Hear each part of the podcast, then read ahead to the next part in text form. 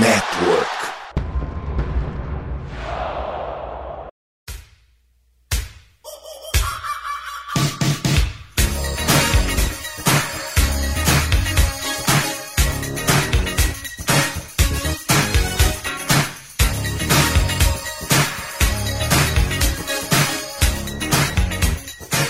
Galera, estamos de volta para mais um Minnesota Vikings podcast, o seu MVP de número 144. Eu sou Felipe Drummond e hoje para debater, afinal de contas, esse time maravilhoso que só vence e vence e vence, venceu mais uma, né, meu querido Henrique Gutiérrez? Como é que você tá? A gente falou, cara, é o time que não gosta de perder, mas é o time que gosta de matar o, o torcedor, né? Não, isso já é praxe, né? Agora é recordista e tudo mais, nesse sentido, no sentido ataque cardíaco em uma temporada, vai quem todo mundo. E também tem ele, meu querido Gabriel Churros, que na semana passada ficou de fora, ficou nos escutando, mas agora tá de volta. Já tá prometendo até que vai falar muito pro Vitor ter muito trabalho, né, meu querido? Salve, rapaziada. Ah, como sempre, né? O Vitão que se lasca para editar depois, a gente vai tentar estender o máximo possível esse podcast. E lógico, né? Feliz com a vitória. Cara, esse ano foi ano de recorde pra cacete, né? O Conor bateu recorde, Dalvin Cook bateu recorde, Justin Jefferson, o, o próprio Vikings. Esse ano nós tá mirando foguete lá pra lua, hein? Só falta um recorde que a gente ainda não tem, né? Mas esse é, é o que é o importante de é bater. O, o, o mais, o mais importante, né? É o mais importante, exatamente. E antes da gente ir para o nosso debate, fazer aquela parte tradicional do nosso Minnesota Vikings podcast. Este podcast faz parte do site Famonanet. Você pode nos escutar nos principais agregadores de podcasts: Deezer, iTunes, Spotify. É só colocar o fone no ouvido, tacar o play, depois compartilhe com seus amigos. E lembrando também, né? Afinal de contas, essa é a última temporada que torcer para os Vikings não vai ser considerado modinha. Então traz os amigos, converte eles aí ao o Purple and Gold, porque a chance de ser feliz é muito grande.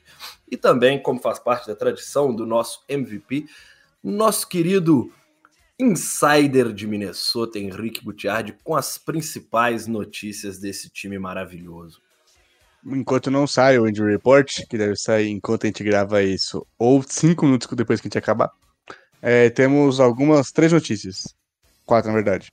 Do lado de Green Bay, o Rodgers não treinou hoje, com uma lesão no joelho que ele sofreu no jogo contra Miami. Ele deve jogar, é, o report falou que é uma lesão pequena, e mesmo que ele, ele não treine semana toda, eu duvido que Green Bay não ia jogar com ele, não, jogando a vida nos playoffs. É, Bakhtiari voltou a treinar hoje, fez, que ele é apendicite. Então ele voltou a treinar hoje. E do nosso lado, o O'Connell falou que o Ty Chandler foi ativado da, da IR, né? Um calor bem explosivo que a gente viu na pré-temporada, mas ele se machucou. O, ficou temperatura fora e deve voltar agora. Então acho que a gente pode ver ele em Special Teams.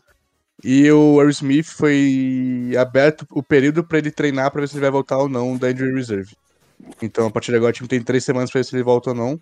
Ia ser muito bom ter ele de volta junto com o TJ Hawkins para os playoffs. Exato. E semana de vitória. Antes do debate, tem aquela tradição maravilhosa do MVP que essa semana eu vou deixar com você, meu querido Henrique Gutierrez. Por favor, pode chamar o Galahorn. Ah, não, eu queria fazer o, o que o Chus fizesse, só para chamar do Joseph. Não vou ah, falar Quem, do, quem foi o chute da vitória? Quem foi o chute da vitória, Chus? está na TL. 61 jardas pro Galahorn. A gente vai falar do Joseph só lá pro final do podcast. Aí eu falo dele.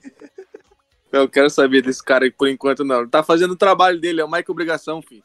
61 Você... jardas não é obrigação de ninguém, hein? Tu já, tu já viu o, o, o, Balotelli falando se ele comemora gol? Ele fala, um carteiro entrega carta quando ele, ele comemora não, quando cara... entrega a carta, porra. Ele não comemora quando ele entrega a carta. Então ele não, então... não tem que ficar então eu posso falar, que você faz a obrigação dele também, agarrando bola, né? Ah, mas, ah, mas o Jeff ah, não pode, né? Ah, massa. chama, bom, mas, chama. Mas, mas, eu vou, mas, eu vou, mas eu vou fazer essa proeza, tá bom? Ei, Vitão, tá com o Galahord pra nós aí, meu irmão.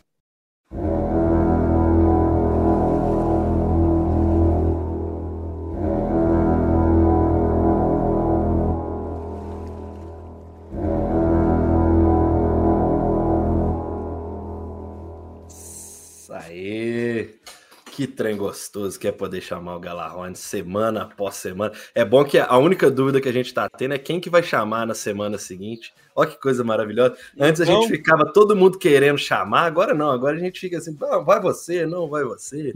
Afinal de contas, esse time já está com 12 vitórias, 4 derrotas essa última vitória em cima do New York Giants no último sábado, dia 24, 27 a 24, o jogo que tinha ido para o intervalo 10 a 7 para o Minnesota Vikings e terminou com esse placar.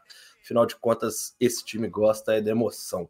É, destaque do time do nosso querido Vaicão, Kirk Cousins novamente 299 jardas, 34 passes completos de 48 tentados e 3 touchdowns, nenhuma interceptação.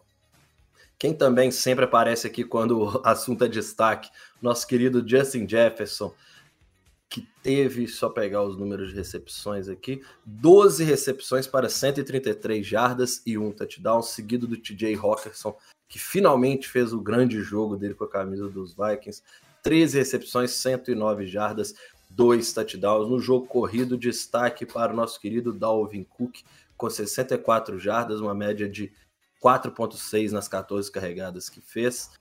Já pelo lado. É, e aí, né? Obviamente, não posso esquecer dele. Greg Joseph, três extra points convertidos de três tentados e dois field goals convertidos de dois tentados, sendo um de. Ó, oh, é isso mesmo, sendo um dele o de 61 jardas. Além disso, no lado defensivo, Patrick Peterson com uma interceptação. Já pelo time de Nova York, para variar, né, o nosso querido Minnesota Vikings mostrando que qualquer quarterback vai conseguir ter muitas jardas, até os quarterbacks que estão sendo elogiados por cuidar da bola estão conseguindo muitas jardas contra a gente. 334 jardas, um touchdown e uma interceptação para Daniel Jones. No jogo corrido, destaque maior para Saquon Barkley, que teve 14 carregadas para 84 jardas e um touchdown. Já no jogo aéreo, o destaque foi Rick James com 8 recepções, 90 jardas, nenhum touchdown. E Isaiah Hodgins com 8 recepções, 89 jardas, um touchdown. Além deles, contribuiu bem o Slayton com 4 recepções para 79 jardas e o próprio Saquon Barkley com 8 recepções para 49 jardas. E aí, para a gente trazer e iniciar o nosso debate, Queria saber de vocês. Vou começar pelo churros agora, já que o Henrique já falou muito aqui. O Vitor que gosta muito do nosso não, Henrique falante. Mas vou começar pelo churros. Meu querido churros, apesar dos 27 a 24, foi um jogo talvez um dos mais tranquilos da temporada do Minnesota Vikings? Cara, eu não digo tranquilo porque a gente sempre sofre, né? A gente não consegue fechar os jogos. É, mas é, eu digo assim, a gente, a gente ganha os jogos, mas a gente não consegue fechar os jogos, aqueles jogos que a gente vai para intervalo tranquilo, sabe? A gente sempre vai ou empatado e vai buscando o jogo até o final para lá no último minuto a gente conseguir a vitória. Mas é, esse time é, um, é, é sim um time que fecha jogos, até porque a gente está com 12 vitórias aí, sempre com, com por uma posse, sempre no com final. Com cu na mão. É, exatamente. É, exatamente essa frase. Mas assim, cara, é, o, o plano de jogo ele funcionou em alguns momentos da partida. A defesa, em, no começo, a defesa estava até se comportando bem. Só que a gente sabe que é uma, uma palavra que eu sempre uso, que é inconsistência. A gente não consegue fazer um, vamos dizer assim, um drive consistente, com o ataque indo muito bem, aí a defesa vai lá e vai muito bem também para o ataque voltar de novo a campo. Equilíbrio, acho O equilíbrio, é, a gente não consegue ter um equilíbrio entre a, a, os dois lados. É, quando o ataque está muito bem, a gente sofre na defesa e vice-versa. E, e, assim foi. O, eu acho que tranquilidade não é a palavra. Eu acho que a gente teve alguns momentos mais fáceis durante a partida, é, a gente vai falar um pouquinho mais para frente da atuação do, do TJ Hawkinson, mas ele foi parte crucial nesse ataque. Então, assim, foi um, um, um jogo um pouco diferente do que a gente estava habituado, mas acho que tranquilo não foi. A gente conseguiu a vitória, mas ainda está longe do que a gente espera. Só que é aquilo, né? A gente está reclamando de barriga cheia. A gente está ganhando, mas a gente espera mais, né? Mas é aquilo, a gente só cobra de quem tem potencial. Exatamente nesse ponto que eu vou passar a bola para o Henrique. Henrique, nesse sentido, né? É, eu, eu, brinquei o fato de ser tranquilo, é óbvio que não foi tranquilo para ninguém, mas de fato, talvez dentre as partidas dessa temporada, foi uma das que o time pelo menos andou na frente, o time soube ganhar ela de uma maneira a. Por mais que tenha sido a última bola, um chute de 61 jardas, mas assim, meio que só a gente podia ganhar o jogo ali. Né? Então, assim, talvez isso seja a parte tranquila que eu estava falando, mas aí um outro ponto. Até onde dá para acostumar que é isso que esse time faz e começar a aceitar que vai ser a última bola também, para também o coração da gente ficar um pouquinho mais preparado, né? não acho que só a gente podia ganhar. Tanto que a gente começou ganhando, a gente deixou o Giants não, não, não, virar o mas jogo eu depois. falo, eu falo no sentido da, do, do último drive ali. Ah, não, mas A aí é um a negócio gente que tinha a decidiu- bola, a gente estava caminhando e a gente podia chutar. O tempo ia acabar. A gente já estava como no mínimo um empate garantido. é Nesse sentido só. Ah, sim, mas até aí é um negócio que a gente fez várias vezes nesse ano já, né? Tanto que eles têm oito campanhas pra virar o jogo. Mas, mas, assim, o que a gente tem que lembrar também é que, querendo esse foi um jogo de playoff. É um jogo que pode ser o jogo do wildcard. Os Giants estão na briga ainda por conseguir a, a vaga, a gente já tá garantido. Provavelmente vai ser o seed 2 ou 3. Na real, vai ser o seed 2 ou 3, tá garantido já também. Então, jogo de playoff. Jogo de playoff nunca é fácil. Então, dá pra gente achar que, ah, é o Giants, não sei o quê. Giants tá jogando bem esse ano. Né? Então, pode ser um jogo que se repita daqui três semanas, duas semanas, sei lá. Então, acho que é. Não achei que foi muito difícil, mas também achei que foi um jogo fácil.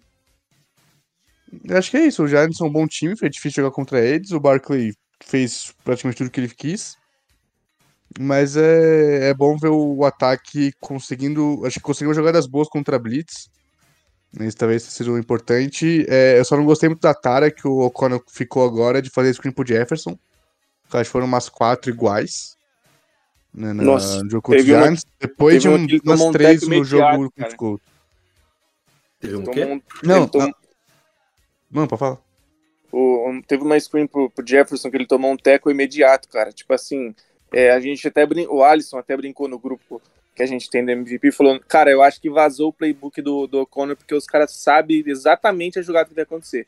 Foi exatamente esse. O, o- se eu não me engano, acho que o TJ Roxon é, faz uma rota, uma rota pra lateral pra bloquear e é um screen pro, pro Jefferson. Mas, cara, tipo, nem dá tempo. O, na hora que o passe chega na mão do Jefferson, já toma porrada já. Não, acho que foram três screens contra os Giants e só uma deu certo, que foi a última. As outras duas foi tackle, tipo, também assim, pra ganhar nem uma jarda ou uma jarda. Ah, teve um, acho que do, do Hawkinson, né? Que deu certo, que ele ganhou umas jardinhas. Não sei se foi com Não, ele, não, engano, foi. pro, pro Ah, pro Jefferson. Jeff- pro Jefferson. Pro é, Jefferson. pro Teve foi- uma no. que foi, acho que ia pra, pra arrumar o field goal. É, foi mesmo. Então, assim, é... de novo a gente vê o Conor com algumas tendências que ele usa demais. Por isso que o Edson falou, a gente fala aqui, né? Parece que às vezes o time sabe o playbook do Conor, porque acaba ficando muito repetitivo. Então, acho que ele tem que fazer um trabalho melhor variando, mas, de novo, é um cara que tá no primeiro ano dele chamando jogada. Então, acho que isso vai melhorar com o tempo. É, e aí, um outro ponto, você, tá- você entrou no assunto O'Connell, é Dalvin Cook, né? Apesar da gente já ter falado várias vezes que vive uma temporada abaixo do que pode, é o sexto colocado em jardas correndo com a bola na liga, mas nesse jogo em especial, é, ele não contribuiu com touchdown, mas ele contribuiu em boas jogadas, jogadas importantes para a equipe. Parece que finalmente estamos arrumando um jeito do Justin, do, do, do Dalvin Cook, de fato ter essa potência nesse ataque, dele ajudar, dele contribuir de fato nas vitórias. É, como é que vocês estão vendo isso, Churros? Cara, eu acho assim, o Dalvin Cook ele é um dos melhores running backs da liga há um bom tempo. E acho que um- ele tem um probleminha, às vezes, com os fumbles, que até a gente se irrita muito. Mas É, no, no outro jogo lá, ele tava segurando a porra da bola igual, é igual o car... quarterback, é, igual carteiro, pô, com, na Exato. ponta dos dedos. Na ponta dos dedos. Igual, acho que era o Lixan McCoy que corria daquele jeito, né? Tá Nossa, maluco. dava medo dele correndo com a bola. É, só que ele não tomava fumble, né? Raramente ele tomava. Mas enfim, o Dalvin Cook, como eu tava dizendo, ele é um dos melhores running backs da liga há um bom tempo. E quando houve a mudança de, de treinador, obviamente as jogadas mudaram e o foco foi do jogo corrido para o jogo aéreo. Eu acho que ele sofreu bastante, não só ele, o, o, o Mattinson também, que a gente elogiava bastante. é, que o Madison era um jogador bem forte, ganhava as, as jardas no peito, tinha bons números até ano passado. E essa temporada eu acho que tá tendo, o O'Connell tá tendo um pouco de dificuldade de colocar o jogo corrido para funcionar. Porque no começo da temporada ele estava insistindo muito em, jogadas pelo meio, corrida pelo meio. E o Dalvin Cook não é um running back que, vai ganhar as jardas no peito, assim, vamos dizer na linguagem popular. Ele não vai pegar a bola ali, correr no meio do gap e, e dar no meio do linebacker. Ele não vai fazer isso. Ele não é um Derrick Henry, não é um. O sei lá, o, o cara do, do, do, do Browns lá, até esqueci o nome dele agora. O Nick Chubb, ele não é né? quebrador de tackles, né? Exato, ele não vai fazer isso. E a gente vê ele rendendo quando a jogada é pela lateral, porque ele é muito ágil, o corte dele é muito rápido. A gente até conversou, acho que no grupo, um pouquinho antes, o Saquon Barkley é basicamente parecido com o Dalvin Cook, só que o, Saquon Barkley ele tem essa virtude de ganhar na força. Mas é se você vê o Saquon Barkley jogando, é bem parecido com o Cook, de escapar dos tecos com cortes rápidos. E o Ocon agora parece que está conseguindo encaixar umas jogadas assim pela lateral. E ele está tendo um pouquinho mais de ganho de jardas. E vamos ver se ele consegue encaixar mais, se ele consegue é, focar algumas jogadas é, para o Dalvin Cook. Mas eu acho ainda que falta muito para ele voltar a ser o Dalvin Cook que ele era até por causa da, das chamadas mesmo do, do, do, do, game plan, né? E eu acho que ele tá em sexto porque ele é sim um dos melhores running backs da liga. Porque se fosse outro, outros running backs, até o próprio Mattinson, se ele fosse o, o running back titular, eu não acho que ele seria hoje o sexto melhor running back da liga, entendeu? Eu acho que isso muito deve ao talento do Dalvin Cook. Eu acho que tem muita gente que critica ele, que quer trocar ele uma, uma da, das coisas que a gente está batendo lá no, nos grupos de WhatsApp é isso aí, de trocar ele ano que vem, aproveitar enquanto ele vale alguma, alguma rodada alta no draft, mas a gente tem que dar valor pro, pro Dalvin Cook porque ele é um excelente jogador. E aí também um pouco nesse sentido, eu sempre gostava de times que chegavam aos playoffs com jogadas que poderiam ser melhor utilizadas sem estar tá encaixando que eu vejo que esse talvez seja um possível crescimento. E para o Henrique poder falar um pouquinho, é, você acha que existe a possibilidade, porque a gente tem que considerar, né? Esse time sofrendo até o final, não tem como você poupar ninguém, não tem como você esconder jogado e tudo mais. Mas você acha que existe a chance desse time estar tá com um, um gameplay um pouco diferente para os playoffs e não tá querendo utilizar porque já está garantido lá, Henrique? E aí o Dalvin Cook poderia ter esse peso, porque a gente está vendo ele aparecendo. Cada semana, talvez, está melhorando a produtividade dele, principalmente no que diz sentido às jogadas importantes, não a, a big plays. Cara, eu acho que o O'Connell tem, obviamente, meta, e o Schuster, ele tá fazendo muita chamada ruim de corrida pro Cook no começo, né, mas acho que, principalmente o jogo contra os Giants também, a tem que lembrar que o Giants é um dos piores times é, parando a corrida, né? Então, isso é um negócio que eu queria, inclusive, ter visto mais do Cook na, na partida. O eu disse também tinha que ter dado mais chance pro Cook e pro Madison. Né? O Madison aparecer mais também nos últimos jogos é um negócio que o Connell falou, que eles vão tirar, diminuir alguns snaps de jogadores mais veteranos, né, como o Cook, como o Smith, como esses caras mais velhos, para preservar ele para os playoffs. Então acho que a gente pode acabar vendo o Madison é, jogando mais, o Metels entrando em campo algumas vezes, terminando a defesa. Então acho que pode sim o Ocano usar esses últimos jogos. Obviamente, ele não vai jogar só os reservas e ver o que ele tem, porque a gente tá brigando por, por seed nos playoffs ainda. Mas talvez testar alguns outros jogadores, ver o que, que ele pode rodar mais o, o time, algumas jogadas que ele pode usar mais. Pra ele ter um, um, um, um esquema mais fechadinho para quando chegar janeiro. Né? Porque a gente vai realmente precisar de jogador como, como o Merson jogando bem, a gente vai precisar de safety reserva jogando bem, a gente vai precisar de um grupo de cornerback jogando bem. Então acho que é, é bom ele usar isso para testar um pouco, né? Ver o, o que mais que ele tem no elenco, além dos titulares. E eu acho que seria válido até ele usar o, o Kenny no, no, ataque, usa o Chandler que foi ativado agora no ataque também. Ver se você consegue algum tipo de jogada com eles no ataque, em vez de só usar o Kenny para retornar e o Chandler que foi ativado agora tem que ver como ele vai fazer.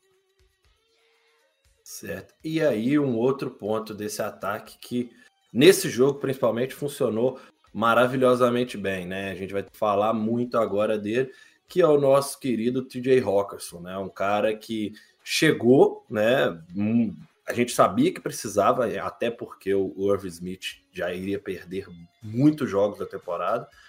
Chegou, sanou a princípio um problema, depois teve uma queda de rendimento e aí volta nesse jogo com três recepções e 109 jardas. Sendo que o, o Giants é um time que já mostrava deficiência em cobrir Tyrants. Até que ponto é de se elogiar essa questão do, do O'Connell ter chamado muitas jogadas ali para ele, para o TJ Hawkinson, e também o fato do TJ Hawkinson ter correspondido, porque em outros jogos não era nem que ele, que ele não estava sendo utilizado, mas ele estava dropando bolas imbecis, né, meu querido Chu? Sim, ele teve problemas com alguns drops nos jogos passados. É, vale lembrar também que ele chegou no meio da temporada, né? Então, assim, ele não tá igual aos outros jogadores é, com o playbook na ponta, na ponta dos dedos, vamos dizer assim. Mas a bola estava chegando nas mãos deles, então, na mão dele. Então, quando a bola chega na mão do jogador, a gente espera que, que seja uma recepção e não um drop, né? Quando o passe vai longe, não tem o que fazer. Agora, quando a bola chega na mão do jogador e ele não consegue recepcionar, é, no, na linguagem do futebol americano a gente fala que foi falha do recebedor. Mas nesse jogo ele foi espetacular, cara. 109 jardas, foram dois touchdowns. É, ele é muito seguro, ele briga pela, por cada jarda. A gente vê eu, que eu costumo, ele... eu costumo falar que Tyrant, para mim, eu prefiro que ele tenha muitas recepções do que muitas jardas, porque eu acho que a hora de utilizar ele é na hora certa. A não ser que você tenha um Travis Kelce, uma coisa que é uma máquina. Mas no caso do Rockerson, me chama mais atenção essas 13 recepções do que as 109 jardas em si. É porque a gente pensa assim, é, a gente ficou acostumado com o Kyle Rudolph, né? Que ele era, ele era basicamente isso. Ele tinha bastante recepção, mas não tinha muitas jardas. Só que quando ele recebia, era aquela bola de, segura, bola de segurança. Então, assim, é jogada em terceira descida, é jogada curta.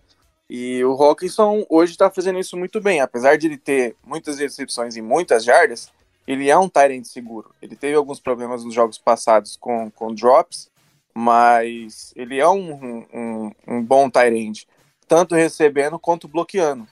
É, eu acho que alguns ajustes ainda ele vai, vai pegar, porque, como eu falei, ele chegou no meio da temporada, então ele tá. Eu, eu acredito que ainda não, não tem 100% o playbook na cabeça, mas ele se adaptou muito bem, tanto no vestiário também, enfim, mas eu acho que foi uma atualização, uma, atua, uma atualização, uma atuação muito boa dele. E a gente está vendo é, uma questão de distribuição também, né? Porque a gente falava do, do Justin Jefferson dependência, vamos dizer assim, mas o Justin Jefferson a cada semana mantém os seus números, só que outros jogadores dividem o foco com ele. A gente viu aí o KJ Osborne, a gente viu o próprio Dalvin Cook algumas semanas atrás, e agora essa semana o TJ Hawkinson, e isso é importante para o ataque, porque as defesas ficam preocupados em marcar mais de um jogador, né? E assim, o TJ Hawkinson foi excelente nesse jogo. Exatamente. Acho que sempre que algum jogador desse ataque chamar um pouco mais de atenção, acaba dando uma suavidade mais para o Justin Jefferson. E aí a gente sabe que ele também destrói. Se não tiver marcação dupla no Justin Jefferson, ele sempre vai destruir. E aí, meu querido Henrique, para você, é, muita gente ainda nos grupos dos Vikings, principalmente, ainda conversa de que não sabe se a troca pelo TJ Hawkinson valeu a pena, se o preço foi justo. Dá para arrepender? Porque para mim, eu nunca tive arrependimento desde o primeiro minuto. Agora, menos ainda. Para você, como é que você tá vendo essa situação? Pô, confesso que eu não tô em nenhum grupo que a galera que tipo, tá falando dessa troca. É, em todos que eu tô, galera elogiou muito que, cara, o Hawkinson é um cara que é um, um, um top 5 na posição. Ele é um dos melhores da, da liga. Né? Acho que o. Ele teve alguns drops aí, acho que contra o Lions foi o pior que ele teve. Mas dá pra ver que ele tá sendo um alvo que o Kansas tá procurando bastante. Né? E quebrou o recorde de, de recepção para um talento no jogo dos Vikings na, na semana. E acho que o Conchu falou, tipo, à medida que ele vai é, pegando mais química com o Kansas com esse ataque, ele vai conseguir mais jardas, mais recepções, isso é mais importante. Né? Um cara que foi oitava escolha geral, era um TED muito promissor vindo do college. Nos Lions ele já era excelente, né? Sempre foi bem utilizado pelo Stafford. E agora no, nos Vikings o, cara tá conseguindo também achar é, novas maneiras de usar ele. Na recepção que ele fez na, na endzone, acho que segundo TD dele, foi um negócio maravilhoso, né? Que que tá contra dois é, defensores, ele pega a bola no, no alto, tipo, ele literalmente tira a bola na mão dos caras. É um baita do touchdown. Né? Então acho que assim, não dá muito para criticar, o valor foi baixo. Né? A gente pagou hoje com escolha de segunda rodada, em uma uhum. de quarta rodada, eu acho. Então, assim, acho que não dá pra criticar muito. Acho ainda, é... deu um troco, se eu não me engano. Deu uma de é. quarta e pegou uma de quinta, inclusive. É, acho que foi por aí. É, então, assim, é, algumas pessoas criticaram um pouco o Coese no, em algumas decisões. É, eu acho que não foram muitos erros dele. Né? Obviamente, a gente falou um pouco sobre a classe dele no draft. Mas eu também acho que é meio cedo falar isso, mesmo porque as duas primeiras escolhas dele estão machucadas, né? Que é o uhum. Cine, que infelizmente quebrou a perna, mas vai, voltando no que vem. O Andrew Booth também, que, que, se machucou de novo. E a gente nem né? pôde ver, né, esses caras. É, então. A gente, é a gente, literalmente tá com a nossa, nossa secundária do ano passado. Aquela né? criticada mesmo é a mesma esse ano. É, então. Não, e assim, e o jogador que ele pegou, por exemplo, o Samuel, foi, o Anthony foi bem special teams, tá conseguindo ter alguns snaps na defesa agora. Acho que ele teve 21 contra os Giants. Forção foi maravilhoso, fez um grande jogo contra os Giants. Calma que nós vamos falar disso aí. A gente vai falar também dele. É, o Ed Ingram, obviamente, é o calor que mais tá tendo snaps, tá jogando muito mal, mas obviamente isso não tinha como saber o que ia acontecer. Né, o, o Tight Ender tá voltando de lesão agora, então assim, a maior, a maior parte dos jogadores que ele pegou se machucaram. Né, mas acho que a gente pensar em uma classe mais pro futuro, uma classe que eu vejo algum, alguma promessa e eu quero ver como vai ser o futuro desse time aí com o meu mano Coese. Cara, posso só pegar um gancho aqui? Claro, a, gente não, a gente não vai falar do draft mais ah, nesse, nesse podcast, né? Mas só pegando o gancho que você falou do, do que muita gente critica o Quase, né, pelo, pelo draft que a gente teve esse ano, que além do mais tem o Ryan Wright, né? Melhor... Eu esqueci de falar dele também. o cara pode ser ao Pro, tá? É. Ele pode ser Pro como o Calouro. Melhor punter da liga, né? Vulgo melhor punter da liga que veio desse draft. Mas é só pegando o gancho aqui, ó. Gordinho. o, nosso, o nosso gordola. Nosso gordola. É, o nosso draft, cara, ó, o, pro próximo o draft de 2023, a gente tem a primeira rodada, a, uma primeira rodada, uma terceira, uma quarta que é de Detroit e uma quinta. E é só. E lembrando que a gente não tem a segunda rodada, porque justamente o Hawkinson foi, é, foi incluído nessa troca, né? Então a gente mandou essa segunda rodada pro, pro Lions. E a sexta rodada, que a gente não tem, foi mandada para Houston. Na troca, trouxe o, o DL, o Ross Blacklock. Black e uma, a sétima, a gente. Acho que foi uma troca no, no, no Stephen. Ah, nem lembro quem que é esse cara aqui. Heatherly. Foi pro Broncos e acho que teve uma troca lá. Eles enfim, a gente não vai ter essa sétima rodada. Então, para a temporada que vem, a gente só tem quatro escolhas, que é a primeira, a terceira, a quarta e a quinta, muito diferente dos anos anteriores, que a gente bateu o recorde da, 12, da NFL 13. com 12, 13, 11 escolhas. Mas, assim, a gente não tem, como o Henrique falou, não tem como, é, vamos dizer assim, julgar ainda por enquanto, porque infelizmente teve a lesão séria do Lewis Cine, o Andrew Booth é, foi uma aposta, porque ele foi um excelente jogador no college, mas teve muitos problemas com lesões. E isso continua na NFL. Mas a gente vai falar ainda de um jogador que veio do draft que está começando a aparecer. A gente já citou agora o Panther, que é, sim, já chegou na liga essa temporada e já é um dos melhores da liga. Então não foi de não foi terra arrasada essa, esse é draft. Eu, é o que eu costumo falar também, o nosso Special Teams, ninguém tá falando, o nosso Special Teams, ele é top esse ano, viu? então é ficar ligado nisso também. Mas já que estamos falando de draft, vou falar aqui da, da maior escolha de draft da história da NFL. Não sei se eu tô pegando pesado, Henrique, mas se eu tivesse, você me corrija. Querido menino Justin Jefferson, que quebrou o recorde da ah, não, achei pouco, era né, só do Randy Moss, está a 209 jardas de bater o recorde, ou seja, abaixo de, da, da média dele para bater o recorde da liga, e 347 jardas para ser o primeiro wide receiver a chegar a 2 mil jardas. É questão de tempo? Sim. É, assim, Hashtag pontual. não, é. eu gosto também, eu vi pouca gente falando, ele também quebrou o recorde de recepção do Chris Carter. É, ah, também. verdade, Pouca verdade. gente- quase ninguém falou disso, ficou falando só de Jared, que é o que chegou perto de bater no passado, todo mundo focou mais nesse. Mas ele quebrou o recorde de recepção do Chris Carter, né, ele quebrou o número de o, mais jogos com é, 100 jardas 100 nos primeiros jardas. 4 anos, com 24. Lembra que ele tá no terceiro ano dele só. Uhum. Então ele vai destruir esse recorde ano que vem. É, se ele manter a média de yarda dele, ele acaba com 1990. Então, assim, ele tá muito perto de bater o- a marca da- das 2 mil. E ele tem chance também de quebrar o recorde do Michael Thomas de recepção na temporada. Ele precisa de. ele vai- Mas ele precisa de 27 pra quebrar, mas eh, também não é impossível. Então a gente pode falar de um cara que na mesma temporada quebra o recorde de jarda, podendo chegar a 2 mil, e quebrando o recorde de recepção jogando em 150. É, basicamente todos os recordes da, da- de uma temporada ele pode quebrar, né? Ele só não teria de touchdown. E aí, É. que, e aí que entra a polêmica. É, com isso tudo que nós já estamos falando, assim, o cara já tá batendo os recordes. Ele conseguindo isso, é papo sério para o Justin Jefferson como MVP da temporada? Ou você meio que vai jogar com o regulamento embaixo do braço e falar, não, esse é um prêmio de quarterbacks. Eu vou deixar o Chus falar essa antes. Então, deixa o churros. Vai, menino churros, brilha. Cara, no coração eu já sei, que tá até escrito na minha frente. é, não, não, não, não tem o que fazer, cara. Dá um MVP pro moleque. Não, não adianta querer inventar, dar pra quarterback. Porra, cria um prêmio lá só pra quarterback e acabou, velho.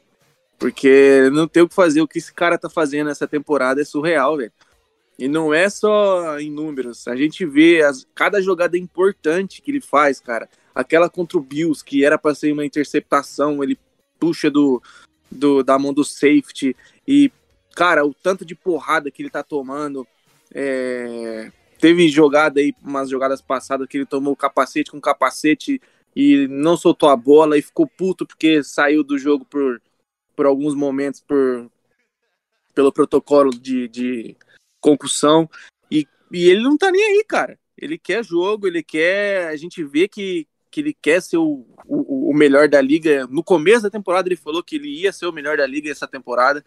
E ele cumpriu. Eu acho que muita gente se fala ainda do Tyrek Hill, mas, cara, acho que, sinceramente, não tem comparação, velho. Eu acho que o Tyrek Hill é focado em bola longa, tem que ter um quarterback lá com braço forte para jogar a bola para ele lá no, no, no final da, da end zone lá para ele poder pegar, e já o Justin Jefferson, ele destrói os defensores nos, nos Aqui, cortes. Essa, essa comparação que você, que você fez, ela já me irritava na época que fazia sentido pelo seguinte.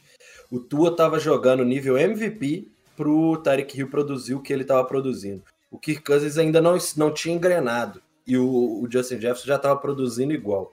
Agora, com o, o Kirk Cousins engrenou, irmão, na moral, ficou, passou, passou, o trem passou. É, eu, pegou, eu, atrás, é, pegou agora, isso aí já não faz sentido, essa discussão pra mim. Pra mim já não, já não tinha antes, eu acho que essa comparação. Eu acho não tô falando diminuindo os feitos do Tarek. Eu acho que ele é um não. excelente jogador, ele é muito veloz, Mano, talvez o melhor. Você, não, você perder uma comparação pro Justin Jefferson não é demérito pra ninguém. É, é- é a história que eu sempre tento botar o Henrique no meio pra- pra ver se ele, se ele belisca o, o gatilho, mas nunca belisca.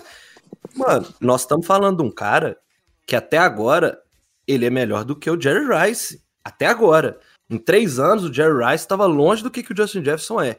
Óbvio que o Justin Jefferson, para ser o Jerry Rice, precisa do que ele tá fazendo agora mais 10 anos, pelo menos. Ainda não Sim. dá. É Ainda o não que é semi-impossível, não dá para sustentar possivelmente. Mas a comparação de recorte, ninguém foi o Justin Jefferson. Justin Jefferson é a melhor coisa que a liga já viu em três anos de wide É, isso, isso, isso é fato. Eu acho que é, é perigoso a gente brincar com comparações de. Talvez de- em quatro, igual o Henrique falou, ele já tá batendo recorde É, em quatro sim, anos. sim, em três anos só ele tá batendo recorde pra um ano à frente. Exato, eu acho que a temporada que vem ele vai aumentar mais ainda esses números, vai destruir mais ainda, vai deixar mais longe para alguém conseguir bater esses recordes dele novamente. Mas eu entendo, eu entendo a sua empolgação de comparar ele com o Jerry Rice, porque eu acho que Não, não, ele, não, não. ele tem.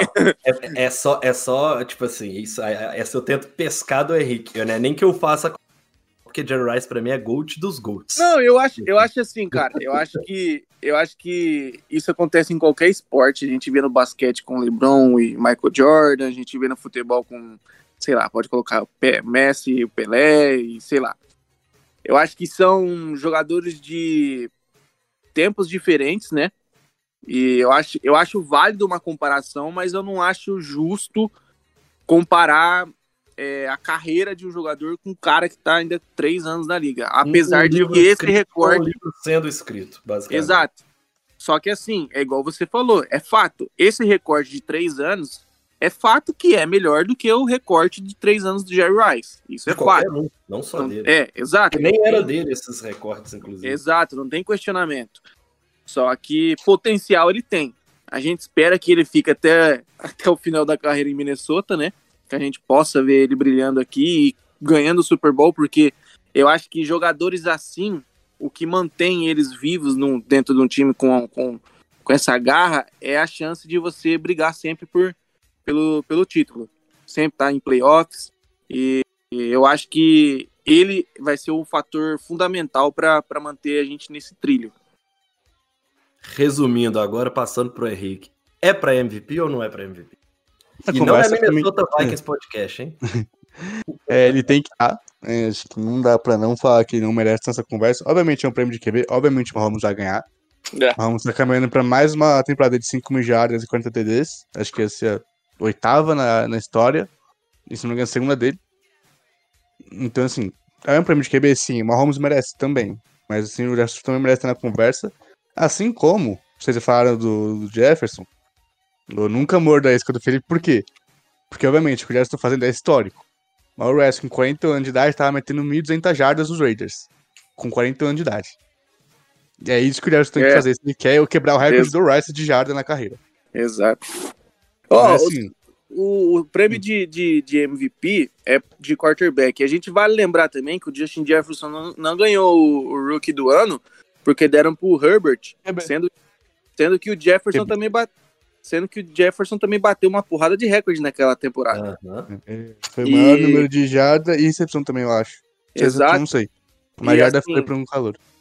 É que o Herbert até acabou batendo alguns recordes também de calouro, mas hum. é assim, sempre que tiver em discussão algum prêmio e tiver um, um quarterback incluso nessa, nessa discussão, cara, é o quarterback vai ganhar. A gente sabe disso, infelizmente. É, essa premiação não é justa. Eu, eu particularmente não acho justo. Acho que deveria ter um prêmio aí um pouco diferente, um prêmio paralelo só para quarterback ou que justificasse aí para jogadores como recebedor ou até defensores que já tive, a gente já teve o exemplo de vários defensores brilhando na, na liga, aquele ano do, do J.J. Watt lá, cara, foi absurdo e ele não ganhou. Então, assim, não vai ser agora, eu acho, infelizmente, que o Justin ah, Jeff vai. vai ganhar. Mas, nos nossos corações, ele já é MVP há três anos, né? não, mas assim, um, um cara também que a gente tem que falar que tá na conversa pra MVP é o Cousins. O Cousins é um QB que tá top 5 em jardim, entendeu? Quem sabe que o negócio que eles olham bastante. O time dele tá com 12 vitórias, que é um negócio que a gente sabe que tem melhor bastante, porque eles acham que vitória tá de QB. E ele tem oito campanhas pra virar um jogo, que é a lidera a NFL por muito, e se não me engano, acho que ou é um recorde, tá perto de um recorde. Ah, é então, o recorde. É o recorde. Então o Cousins aí também tem que estar tá perto dessa discussão. Obviamente, ele tem que estar tá abaixo do Jefferson, que o Jefferson é um cara que carrega o ataque.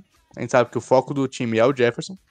Mas o Cousins também tem que estar tá nessa conversa, porque ele também tá jogando pra caralho. E como o Felipe falou, ele demorou bastante pra engrenar. Não é, é o melhor ano do Cousins. Né? Ele, ano números, passado né? ele foi melhor em números, não é o dele. O único número que tá melhor realmente é vitória do time.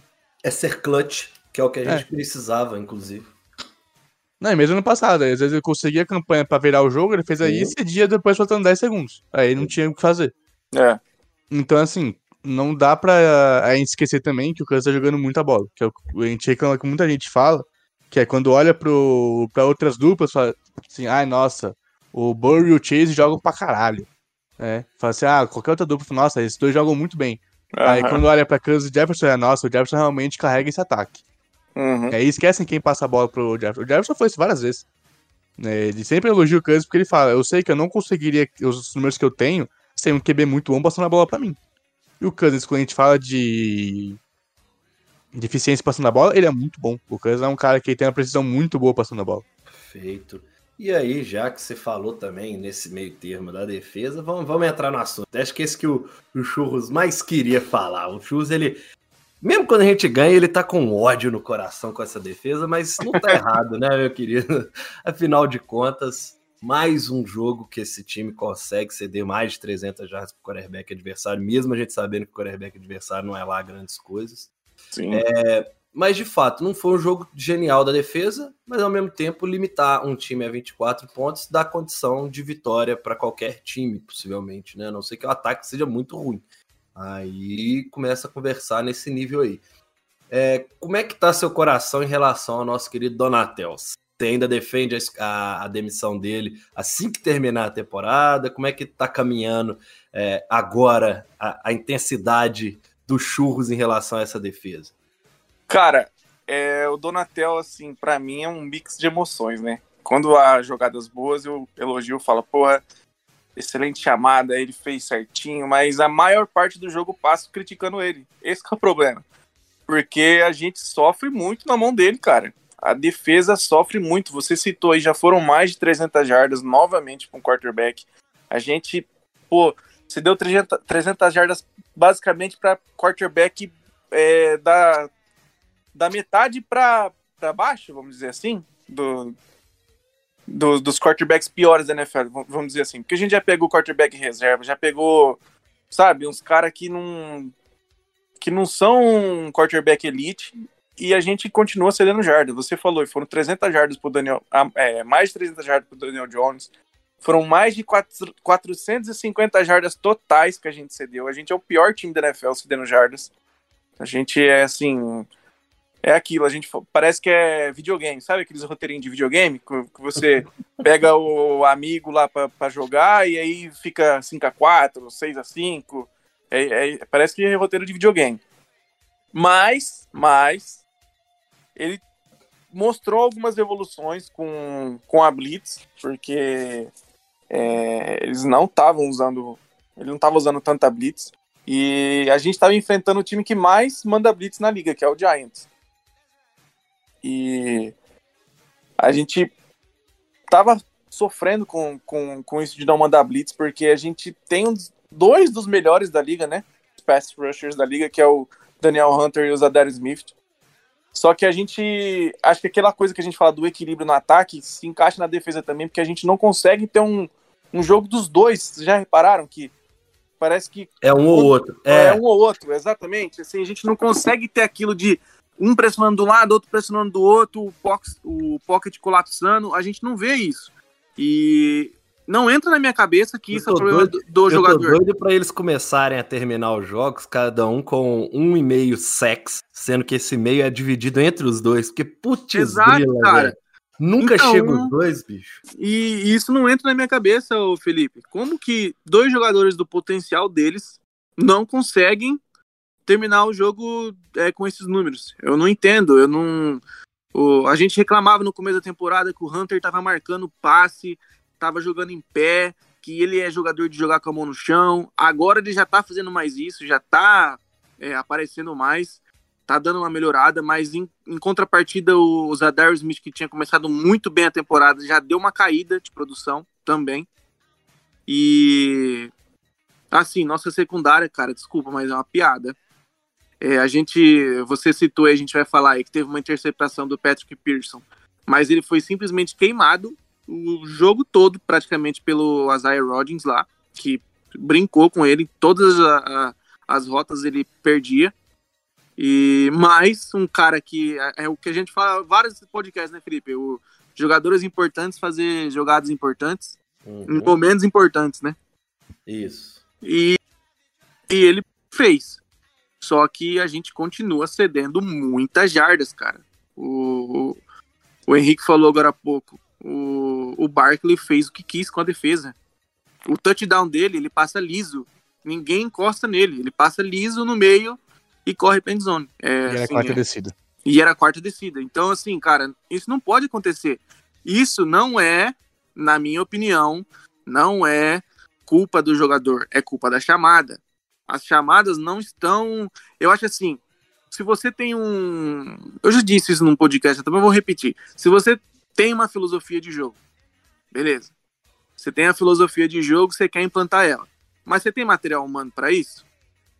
Se o material humano que você tem é, digamos, consegue suprir, beleza. Eles vão sofrer no começo, mas você vai conseguir implantar. Agora, se você chega num, com uma filosofia de jogo totalmente diferente do que os jogadores, do que o material humano que você tem não estão acostumados, cara, ou você cede uma parte da, da sua filosofia e adapta a sua filosofia aos jogadores, ou vai ser isso aí, cara. A gente vê que não entra. E, e outra, se não tem o, o, o, Harrison Smith na defesa, cara, vocês já viram a bagunça que fica? Nossa, tá louco. Ele, é, ele, assim, ele faz a nossa defesa ser apenas ruim. Porque Exato. sem ele ela é desgraçada. Exato. Eu, eu acho assim que o, a gente tem que muito colocar na conta do Donatel Vamos, vamos puxar um braço direito aí pro Harrison Smith, porque se não é ele, cara, assim, a defesa fica uma, uma várzea. E eu pontuando novamente, teve alguns pontos positivos, mandou blitz, já, sabe, é, tá começando a rotacionar alguns jogadores, a gente vai falar um pouquinho mais pra frente aí do Azamoa, do Metelos, mas eu acho que ainda tá muito ruim. Eu acho que para playoffs isso vai ser muito preocupante. Eu acho que o que mais me preocupa para os playoffs é a defesa, não é o ataque. Eu acho que o ataque, apesar de não ser o que a gente espera ainda em termos de produção, e é até bizarro falar, a gente produz muito, mas a gente sempre espera mais. Agora, a defesa, cara, é, é complicado. A gente sofre com ela o jogo todo. A gente fica esperando quando que vai sair aquela jogada que vai mudar o jogo, porque a gente sabe que vai ceder, vai ceder, vai ceder, a gente fica, não, mas já já sai uma interceptação. Não, mas já já alguém força um fumble. Só que isso cara, acaba com o nosso cardíaco, né? É, não, você tá louco. O que a gente sofre por causa dessa defesa, que é igual o Henrique falou em algum é, o time, o ataque entrega, o special teams entrega e a defesa entrega para os outros. Tipo assim, Exato. o tempo todo a gente fica literalmente tendo que correr esse risco. Assim, digamos, é, eu e o Henrique, a gente passou muito na temporada passada pedindo uma defesa top 20, que não é coisa demais. A gente iniciou essa temporada ali, pelo menos depois da, da, da nossa bye week, e voltou com uma defesa top 20. E aí a gente viu que esse time mostrava que tinha potencial, e talvez seja isso que a gente espere, né? E aí, para a gente poder até avançar, é, essa defesa, tem como essa defesa, meu querido Henrique, melhorar para os playoffs ou que o máximo que a gente pode pedir é aquilo que a gente viu ali pós bye week, que é uma defesa número 20, por exemplo, da liga, e aí o que, que joga no, literalmente pega o peso do jogo e fala assim: pronto, ataque, tá aqui, ó. É isso que a gente consegue fazer, é o nosso máximo. Agora eu preciso que vocês ganhem o jogo aí com. Porque o ataque tá ganhando mesmo com a defesa mal. Então, se essa defesa melhora um pouco, facilita muito a vida desse ataque, né? Acho que o a gente pode pedir da defesa é o que ela fez no último jogo e meio. Porque assim, pós, o pós-bye week, né, a gente tem aquela sequência boa ali de. Boa não, vai ok de uns dois jogos. Mas depois vai aqueles cinco jogos seguidos para mais de 400 jardas em todo jogo. É, e aí no. O jogo com o Colts até que foi bem, né? Só que a gente não vai falar no primeiro tempo porque o time foi uma desgraça inteira, mas a defesa não, não comprometeu. E aí no segundo tempo eles cederam cultos para só três pontos, quase nem majada e quase nem first down. E o jogo com os Giants a gente também tem que lembrar que ela, obviamente, deixou o Barkley fazer muita coisa que queria, mas acho que ela foi melhor do que foi em jogos passados. Né? A gente sabe que ela não é uma defesa que quer fazer muita coisa, ela ainda é a pior secundária da liga. Né? Ainda me irrita o quanto o Donatel deixa os cornerbacks longe dos recebedores, Sim. que isso permite muita rota curta, muito passing screen é, para o recebedor entra porque eles estão muito longe mas a gente tá vendo uma defesa mais agressiva, o que é bom. A gente tá vendo mais blitz, a gente tá vendo é, o pocket sendo um pouquinho mais chato, né, pro, pros QBs. Isso, obviamente, tem a ver com o Hunter jogando melhor nos últimos dois jogos. O Smith também, ele não tá conseguindo sec, mas ele tá conseguindo atrapalhar. É, bastante pressão. É. Então, eu sempre falei que eu prefiro um time que pressiona muito, mas não tem sec, do time que, um time que tem sec, mas não tem pressão. Porque a pressão é o que você mais consegue mexer com o relógio interno do QB. Porque se ele sofre um sec a cada 30 snaps, ele fala, tá bom, eu tenho a produção legal. Mas se a cada 30 snaps ele sofre 15 pressões, ele vai ficar mais assustado e vai soltar a bola mais cedo, que pode levar mais erro. Então eu quero ver o Donatel continuando de chamar Blitz, esse é um negócio que a gente pediu o ano todo. O Zax era, acho que, o, o time que menos mandava, o segundo que menos mandava blitz, a gente viu um aumento disso nos últimos dois jogos. Acho que esse é o caminho para é, para conseguir fazer melhor nos playoffs. Pressiona o QB. A secundária não vai aguentar. O pass rush não vai conseguir chegar sem ajuda de blitz, porque a secundária não raramente segura tempo suficiente para isso. Então manda blitz, manda o faz o QB soltar a bola rápido. E aí você tem aí o negócio. Usa mais o Asamoah, usa mais a velocidade dele, os jogadores rápidos que você tem, os que você tem, para tentar conseguir forçar os erros do, do ataque. É, não, é, assim, igual eu tava falando, eu só quero que essa defesa dê pro ataque continuar vencendo jogos, porque até nesse limite muito alto que tá, o ataque tá conseguindo, né? Só que o problema é que uma hora isso, tomara que não chegue, mas uma hora chega uma derrota que a gente não vai conseguir virar. E tomara que, se isso acontecer, que seja nesses jogos finais e não nos playoffs. é, e aí, desse, desse destaque, né? Dentro dessa defesa, a gente tem que também destacar algumas coisas. Nessa partida, por exemplo, o Brian Zamora conseguiu um fumble forçado. Você acha que ele vai ter mais espaço a partir de agora? Acho que vai. Ele teve, acho que, o segundo jogo dele com mais de 20 snaps na defesa. Acho que o Donatel fez um trabalho bom, deixando ele mais de, de canto no começo do ano, deixar ele se adaptar mais à NFL. Ainda mais que a gente tem um ataque bom, então ele treina com o texto do dia, que é bom. Obviamente tem coisas que ele vai melhorar, mas isso aí é preciso, provavelmente quando vai ter espaço, é, espaço tempo pra fazer isso. Então acho que eu não vejo por que não. Ainda mais que a gente deve enfrentar QB mais móvel no, nos playoffs. E o Hicks Kendricks não tem velocidade para conseguir pegar um Jalen Hurts no, no espaço. A gente viu isso na semana 2. Né? O time era muito devagar, muito pesado, o Hurts saindo no pocket fazia o que queria. O Asamoah tem velocidade para facilmente conseguir atrás de qualquer QB na NFL. Para você, meu querido Churros, também concorda que vamos ter um pouco mais de espaço para o Asamoah? Eu acho que não só ele, eu acho que o Metelos também. Eu acho que ele vem jogando bem, ele teve algumas jogadas importantes. E o Bynum também, apesar de ter tido algumas jogadas aí que, que colocaram o nome dele em, em, em, foco, mas a gente vê que ele é muito queimado na secundária. E o Metelos, quando entrou, entrou bem.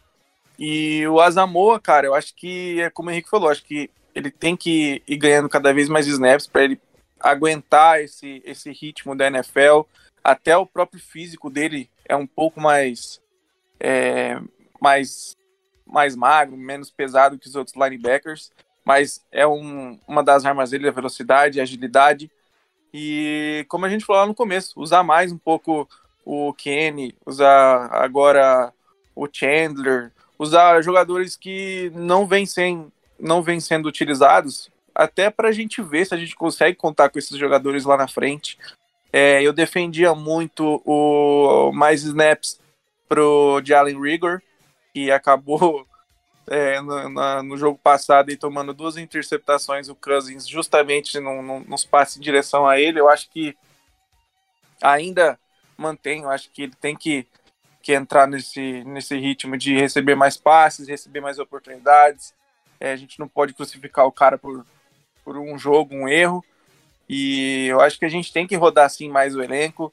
A gente tem que achar solução para essa secundária, então, é, seja jogadores vindo é, do Practical Squad, ou sei lá, cara, a gente tem que arrumar soluções. A gente viu isso com o Duke Shelley, que surpreendentemente está sendo, acho que, o melhor corner do nosso time hoje, que é bizarro de dizer, mas é a verdade.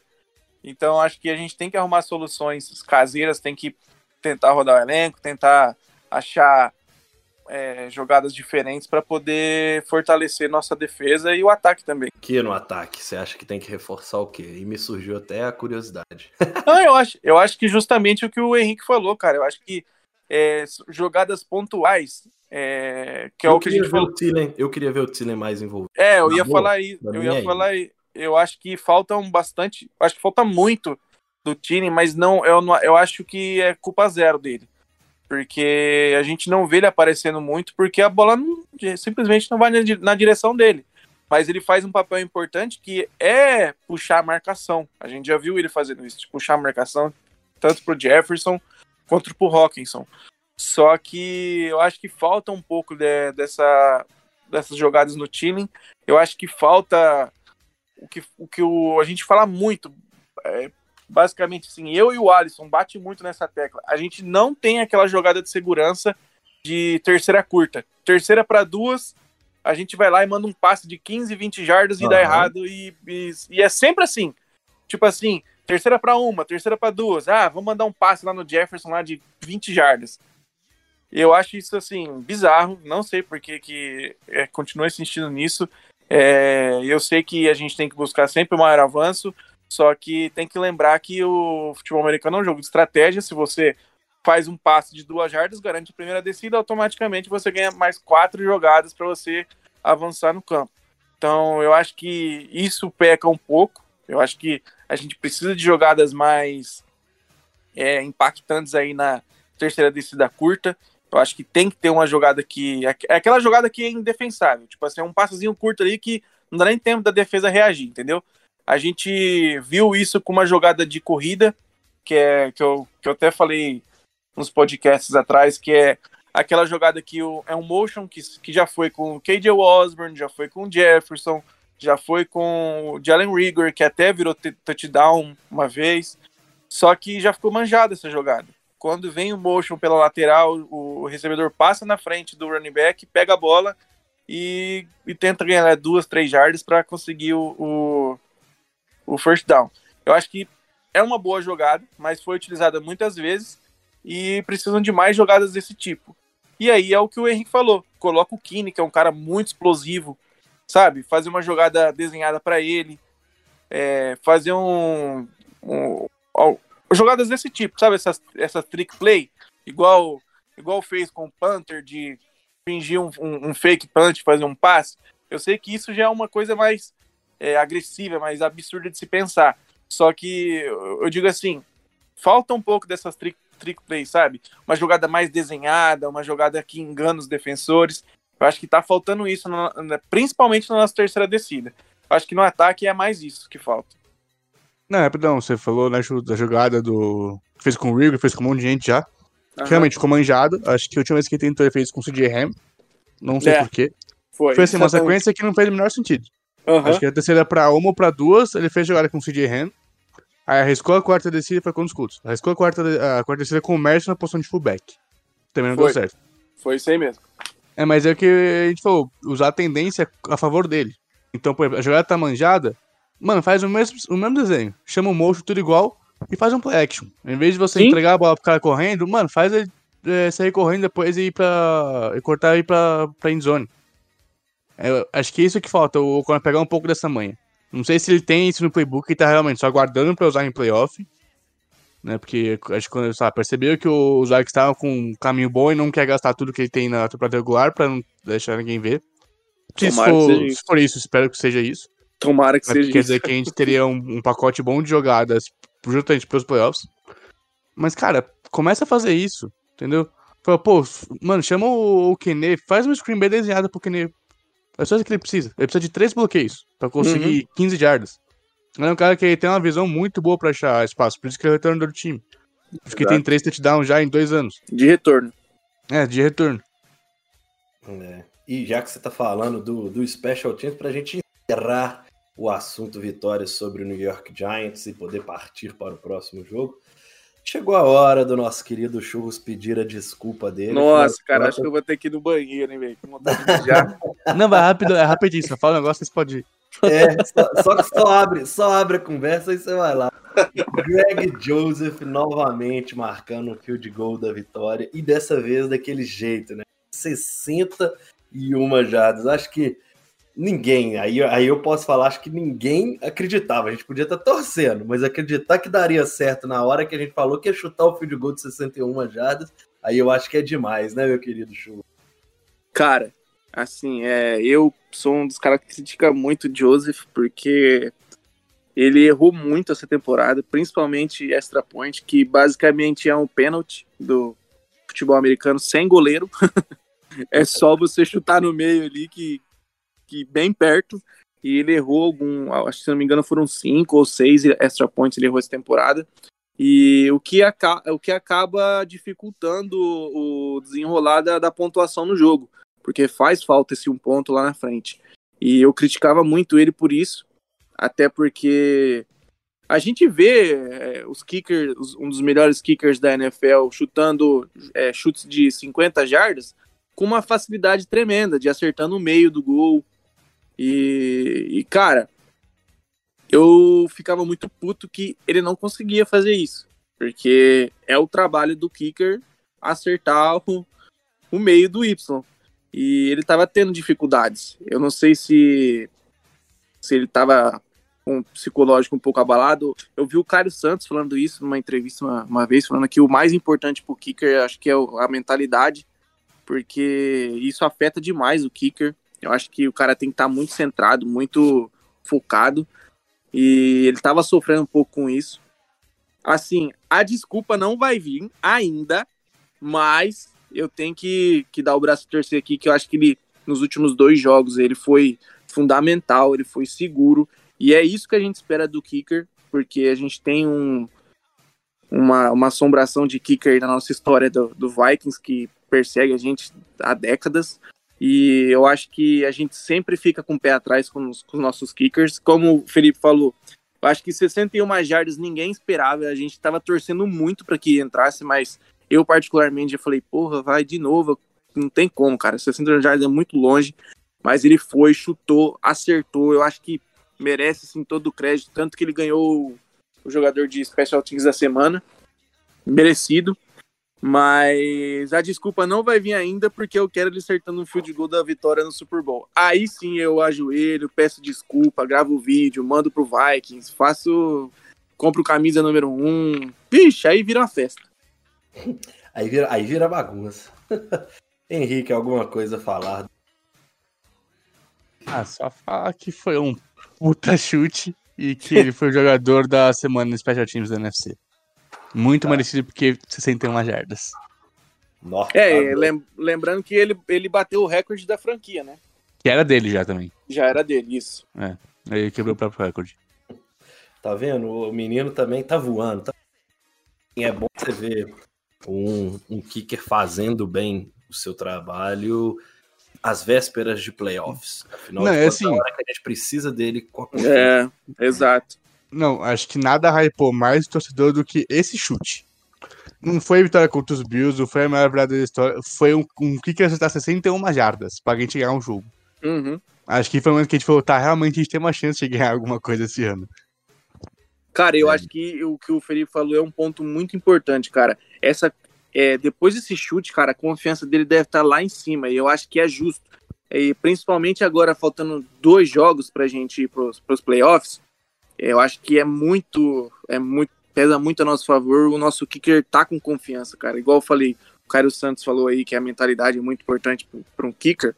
Cara, eu acho que é, ele ter acertado esse chute, cara, foi fundamental assim para o segmento nosso para os playoffs porque a gente vai precisar dele com certeza, porque como eu falei, é um extra point é um ponto apenas, cara, mas faz muita diferença lá na frente, porque se o jogo tiver pontuação próxima, um, um, um ponto é o que faz a diferença, entendeu?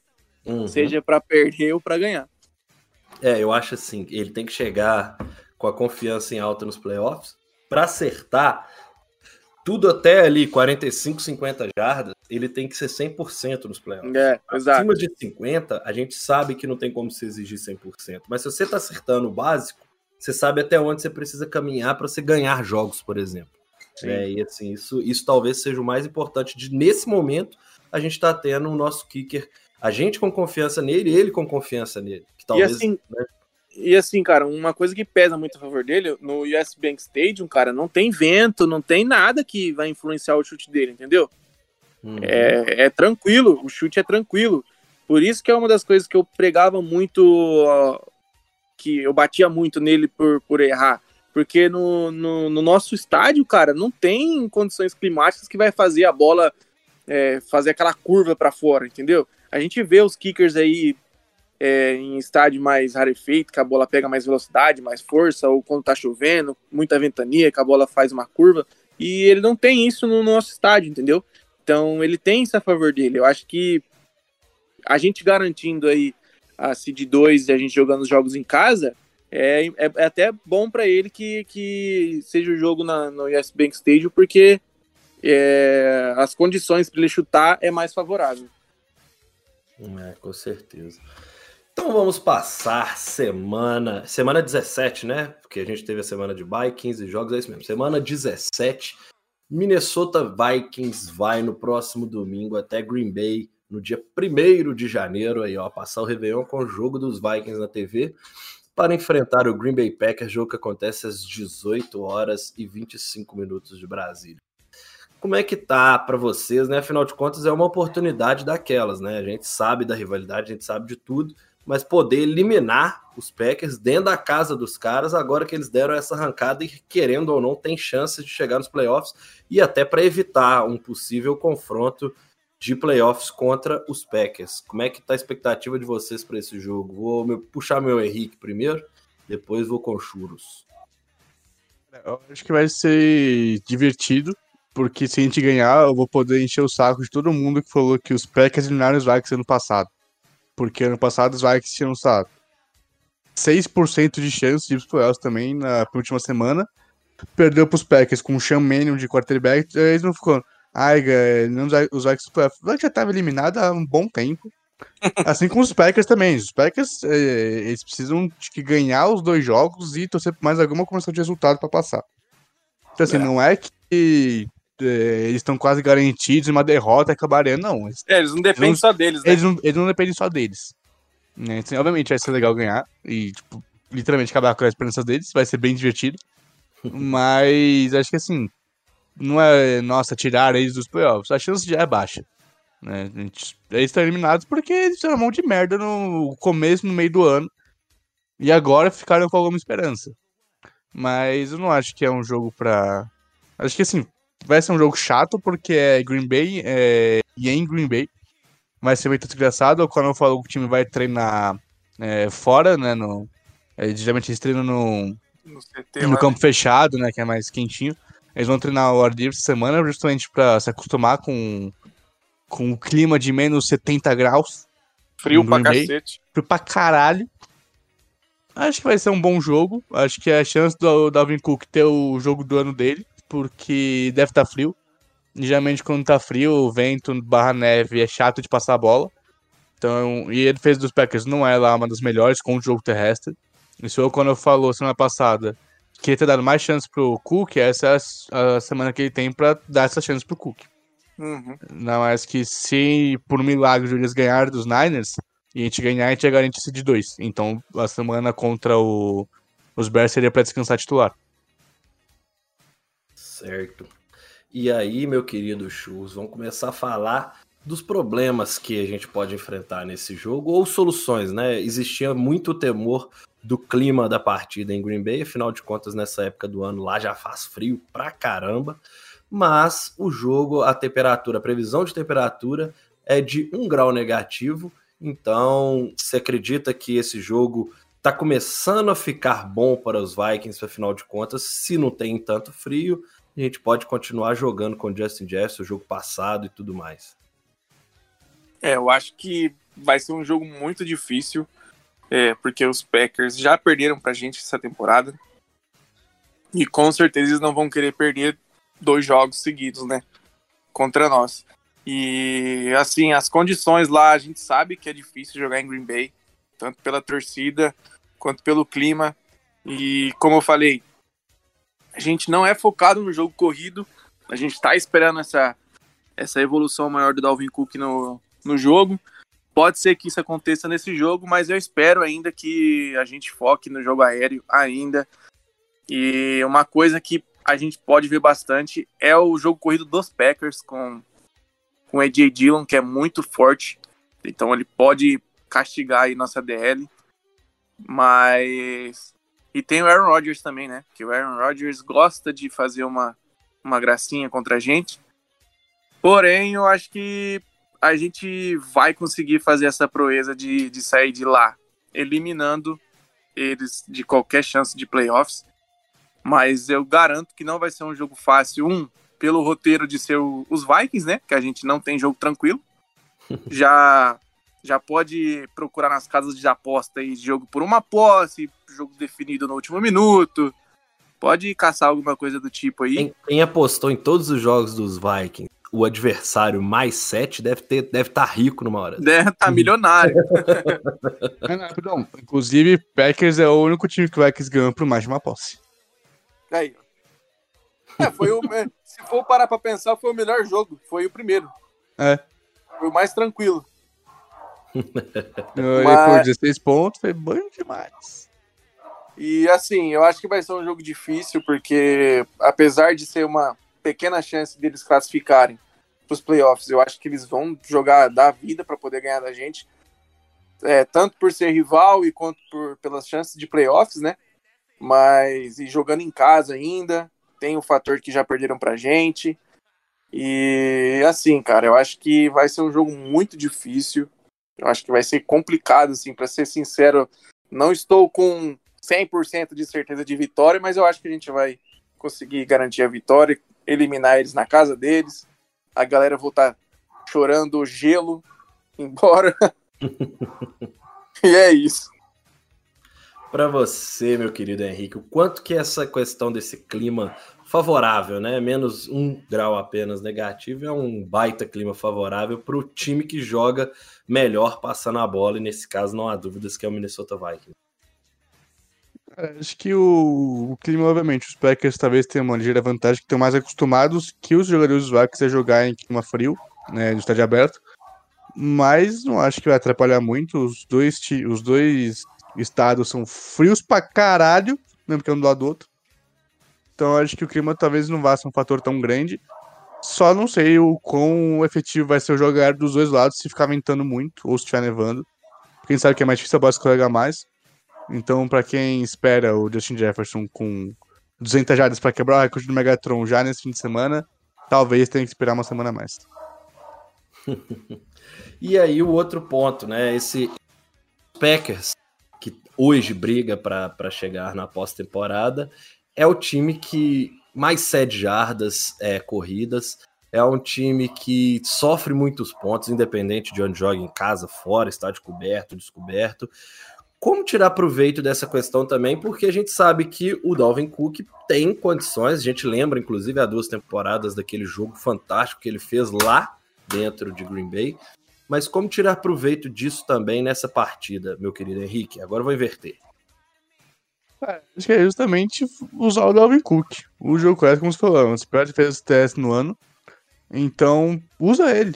Usa o Dalvin Cook, força eles a parar o jogo terrestre. Então acho que a gente sabe que o, o Conan é da árvore de passar mais a bola do que correr. For, é, faz eles antes pararem o jogo terrestre e antes de começar a passar a bola. Vê se o Davi Cook fica correndo pra 5, 6 yards toda jogada, não tem porque você ficar passando muita bola. O Davi Cook vai carregar, ele consegue carregar o piano. E se você quiser preservar ele pro playoff, você tem o Madison também. Então corre com a bola. Esse é o esquema. É, eu acho que pode ser um problema se a gente não conseguir, é, igual você falou, a árvore do, do Ocon é passar mais a bola. Eu acho que se ele não conseguir estabelecer rápido o jogo terrestre, a gente vai sofrer bastante. Que, porque provavelmente o Packers vai conseguir encaixar o, o jogo terrestre.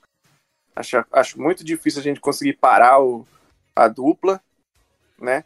E assim, eu acho que se a gente não estabelecer rápido o jogo terrestre, ficar começar passando a bola, fazer aquelas jogadas que irritam a gente, aquelas chamadas e, e execuções péssimas, de, de devolver a bola rápido pro, pro adversário, eu acho que isso pode se tornar um problema bem rápido. É, não, eu também, eu tô nessa, eu tô eu acho que o jogo corrido dos Packers talvez seja o grande desafio para os Vikings nessa partida, porque o próprio Aaron Rodgers, por mais que ele esteja jogando melhor, ainda não está jogando nem perto do que a gente já viu ele jogando. E o segundo ponto, ele não tem recebedores com qualidade. Por mais que qualquer recebedor vira um animal contra essa secundária dos Vikings, mas vamos conversar na boa, né? Os Packers não têm um corpo de recebedor que, em teoria, ofereça perigo para quase ninguém, tirando uma secundária dessa como a dos Vikings, que pode dar o jogo da vida para esses caras. O roteiro é o Watson ter dropado aquele passe no primeiro jogo e ele ter um jogo para 140 jardas e dois touchdowns contra nós. É o roteiro do que o Vikings o roteiro perfeito pros Vikings. mas para vocês, tem alguma coisa que vocês temem, assim? Óbvio que não é desfazendo, mas que vocês temem que não dependa dos Vikings nessa partida, que seja talvez uma coisa que os Packers podem empurrar a goela abaixo? Aí eu, na minha opinião, acho que não. Eu acho que, é como eu falei, eu acho que vai ser um jogo difícil, sim. Eu acho que. Porque é do Vikings. É, eu, é, é como eu falo, cara. Eu acho que o, a gente tem cedido muitas jardas em todos os jogos. Eu acho que isso vai continuar, apesar do clima é, não ser aquelas coisas, ainda assim está favorável por não estar tão frio e ventando. Mas eu acho que vai ser um jogo que a gente vai ceder muitas jardas, que o jogo corrido do, dos Packers vai funcionar, a gente vai sofrer. Eu, eu acho que não, não tem muito para onde correr. Eu acho que chegou numa parte dessa temporada que não dá mais para a gente falar aquele jogo de ganhar e convencer, ou aquele jogo que tudo dá certo. Não, cara, o Vikings não é assim. Esse, esse Vikings não é assim. É, é a primeira temporada com o O'Connell. A gente tá vendo que o time tá sofrendo bastante para fazer ajustes. Tem jogo que a gente volta do intervalo parecendo uma meba, não faz nada. E tem o jogo que a gente volta do intervalo, por exemplo, contra o Colts e faz o melhor jogo defensivo do ano. Que é como o Henrique falou, toma só três pontos, para basicamente todos os drives. Então, assim, a, a gente não, não consegue definir o que vai ser o, o Vikings. A única, a única coisa que a gente pode cravar é que o Vikings vai, é um time chato, que não deixa o adversário abrir abrir tanta vantagem. E quando o adversário abre vantagem, o Vikings consegue se aproximar do placar novamente. Então eu acho que vai ser um jogo difícil sim, é, por ser rival, por ser na casa do adversário e coisas que a gente já falou até agora. Mas, cara, sinceramente, eu acho que vai ser um jogo de muitas jardas para os dois lados e, no, e vai ser decidido no final, novamente, como é de praxe do Vikings. Tá Ou seja, uns, que nem uns outros 11 jogos dos Vikings no ano, né? É, 11 das 12 vitórias, foi é. desse jeito, a gente não espera nada de. Não.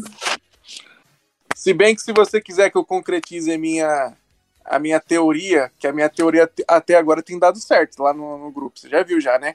A minha teoria é criticar para poder evoluir. Então, eu critico alguém, o que, que acontece?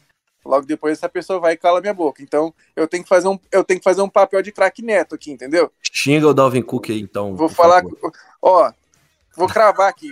Dalvin Cook será trocado temporada que vem. Ele já não é o mais Dalvin Cook que era antes. Eu acho que. Tá sendo o Lucas agora falando. Já, já, já passou da hora. Eu acho que a gente tem que capitalizar em cima dele. Eu acho que ele não vem ganhando jardas o suficiente para se tornar é, ou para se manter titular nesse time. Eu acho que o, tem que fazer uma mudança rápida aí. Eu acho que a gente tem que, tem que trocar rapidamente o Cook. Eu acho que ele sofre muito com fumbles, não é muito seguro, não gosto muito dele. Eu acho que não é um jogador forte. Eu acho que é, é engano quando ele faz jogadas muito boas, porque eu acho que é demérito dos defensores, porque não conseguir parar um jogador que nem tá é velho forte. já, né? É, ele tem problemas com lesões, eu acho que isso é muito ruim para um running back. Não, eu acho que ser um, um, jogador que, que se mantém saudável em todos os jogos para um running back é o mais importante, e o Dalvin Cook perde muitos jogos. Então acho que a gente não tem que pagar muito num cara que é top 6 da liga em jardas, mas eu acho que isso. Acho que esses números é meio, são meio ilusórios, né? Acho que não, não faz jus ao que ele produz. Então, vamos ficar de olho no Dalvin Cook nesse próximo jogo aí. Eu acho que ele pode ser o ponto crucial para a gente perder essa partida. Fala quem vai não aí, rapidão. Manda ver, manda ver. Já, já pega e já puxa as finais. Vai lá. Não, se for assim, eu vou falar de muita gente aqui, cara. Eu quero, eu vou falar que todo mundo é horrível, que o time é uma merda, a defesa não presta, o ataque engana, esse time é uma fraude. Entendeu? Eu acho que é isso. O Vikings é uma fraude, são 12 vitórias por uma posse. No final, a gente tá enganando o torcedor. Não é legal isso. Você que, que, que vai assistir o jogo, toma um, um negocinho junto aí, um suco de maracujá, um chazinho de erva. Entendeu? Porque esse time é uma fraude, tá? A gente não vai ganhar dos Packers, a gente vai ser humilhado no, em Green Bay. Entendeu? Então, assim, cara, Espere por esperar. tá certo, acho que é isso. Chegamos ao final de mais um MVP. Vou passar para o meu querido Henrique Gutiérrez para ele fazer as considerações finais dele, depois para o Churros mas de assunto estamos finitos. Vai lá, meu querido Henrique. Eu queria só dizer que Justin Jefferson para MVP e Kevin Coleman para técnico do ano. E é isso, é mais uma temporada, mais muitas vitórias na mesma semana. Então eu tô sempre isso acontecer mais do que umas seis semanas, eu acho. E eu tô muito feliz. Mas seis Galahorns tá bom. Tá bom demais, você tá louco. Agora, agora é Galahorn até o final da temporada. Meu querido Churro, suas considerações. Muito obrigado pela participação. Henrique, eu nem vou agradecer, porque o Henrique, isso aqui é, é o trabalho dele. Era antes dele ter trabalho e continua sendo. Então, né? Pô, mas também vocês ficam mudando de horário, que cigano, cara. Que que é Pô, isso? Final de ano é foda, irmão. Rapaz Três do filhos, céu. três filhos dentro de casa, você tem que arrumar o caralho pra conseguir É. a vida seguir. Então, na hora de chacoalhar o menino, tava bom, né? Tava, Agora virar os olhinhos, tava felizão. Pô, cara, mas é isso. Minhas considerações é Justin Jefferson, MVP, Cousins, jogador ofensivo do ano. E vamos jogar algum defensivo aí, talvez pro. É, o, o, o Harrison, o Zadar Smith pode ganhar um comeback play of the year, não pode não? Ele não jogou temporada passada, acho que um jogo, né? Pode ser também. Pode. Pronto, taca pro homem aí que ele vai ter mais seis sacks daqui nos últimos dois jogos e vai ser um, um, uma amassar geral. Mas, a gente, como o Henrique falou, eu espero que seja Galahorn até o final agora, né? E que se a gente ganhar o Super Bowl aí, vamos fazer um Galahorn versão virtual aí com geral loucaço. Todo mundo, todo mundo igual o Alisson depois Não, de um grande jogo. Nem que nós O compra uma, Alisson bebe vendo jogo, tá? Nu. irmão, irmão, nem que nós compra uma vuvuzela a cada e nós toca tudo ao mesmo Eu, tempo. eu só e- quero ter que parar de fazer minhas promessas durante o jogo. Só isso. Não, tem que fazer que tá dando tem, tem que fazer que tá dando certo, rapaz. Ah, não, isso sim, mas eu falo assim, pô, podia ter um jogo tranquilinho aí pra eu não começar, né? Só É. pra não começar. Não, eu eu já no, eu tá, o jogo tá é, voltando do intervalo, eu já falo pro Felipe, Felipe, acho que é bom nós começar com as promessas já, hein, É. cara, que tá começando a ficar preocupante outra. o negócio. É, ué. Mas é isso. Tá. Esperamos voltar semana que vem com mais um Galarrone. É isso aí, a gente já vai já vai nesse pique, né? Afinal de contas, a ideia é que o Galahorn esteja presente agora até fevereiro, que no dia 13 de fevereiro esteja todo mundo aqui é, de ressaca do título, mas comemorando, afinal de contas, é o que eu venho falando. Esse time já é um time histórico, gostem ou não, duvidoso ou não, já escreveu seu nome na história ali pelo menos duas vezes, né? Com a maior virada e o time que teve mais jogos com uma posse de bola em uma temporada. O primeiro a passar de 10 jogos vencendo nesse formato. Então, gostem ou não, esse time já é histórico para a NFL e a gente espera que seja o primeiro time a conseguir trazer para casa esse anel. Eu sou Felipe Drummond, me despeço de todos vocês. Esse foi o MVP de número 144. Aquele abraço, meus queridos.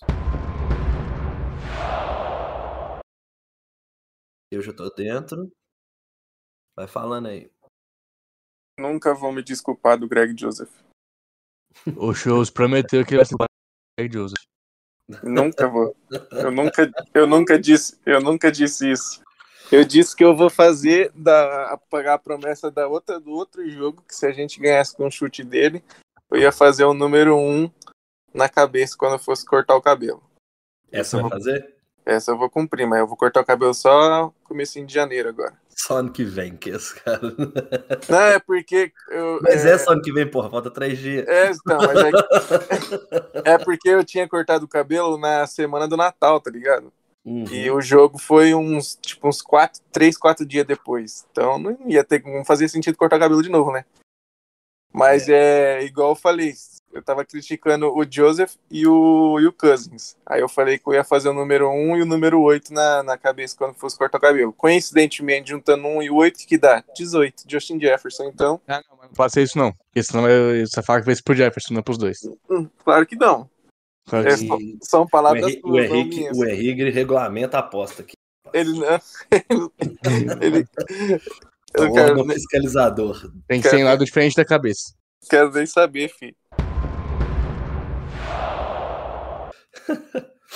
Vamos lá, deixa eu puxar aqui pra gente ir fazendo. Que se agarrar hoje não tem problema por causa de horário também.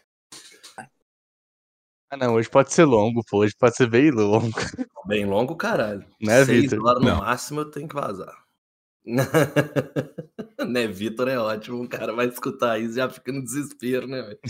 Bem que ele recebe o arquivo completo e já vai saber o tempo que deu. É, sem graça. Mas bora lá.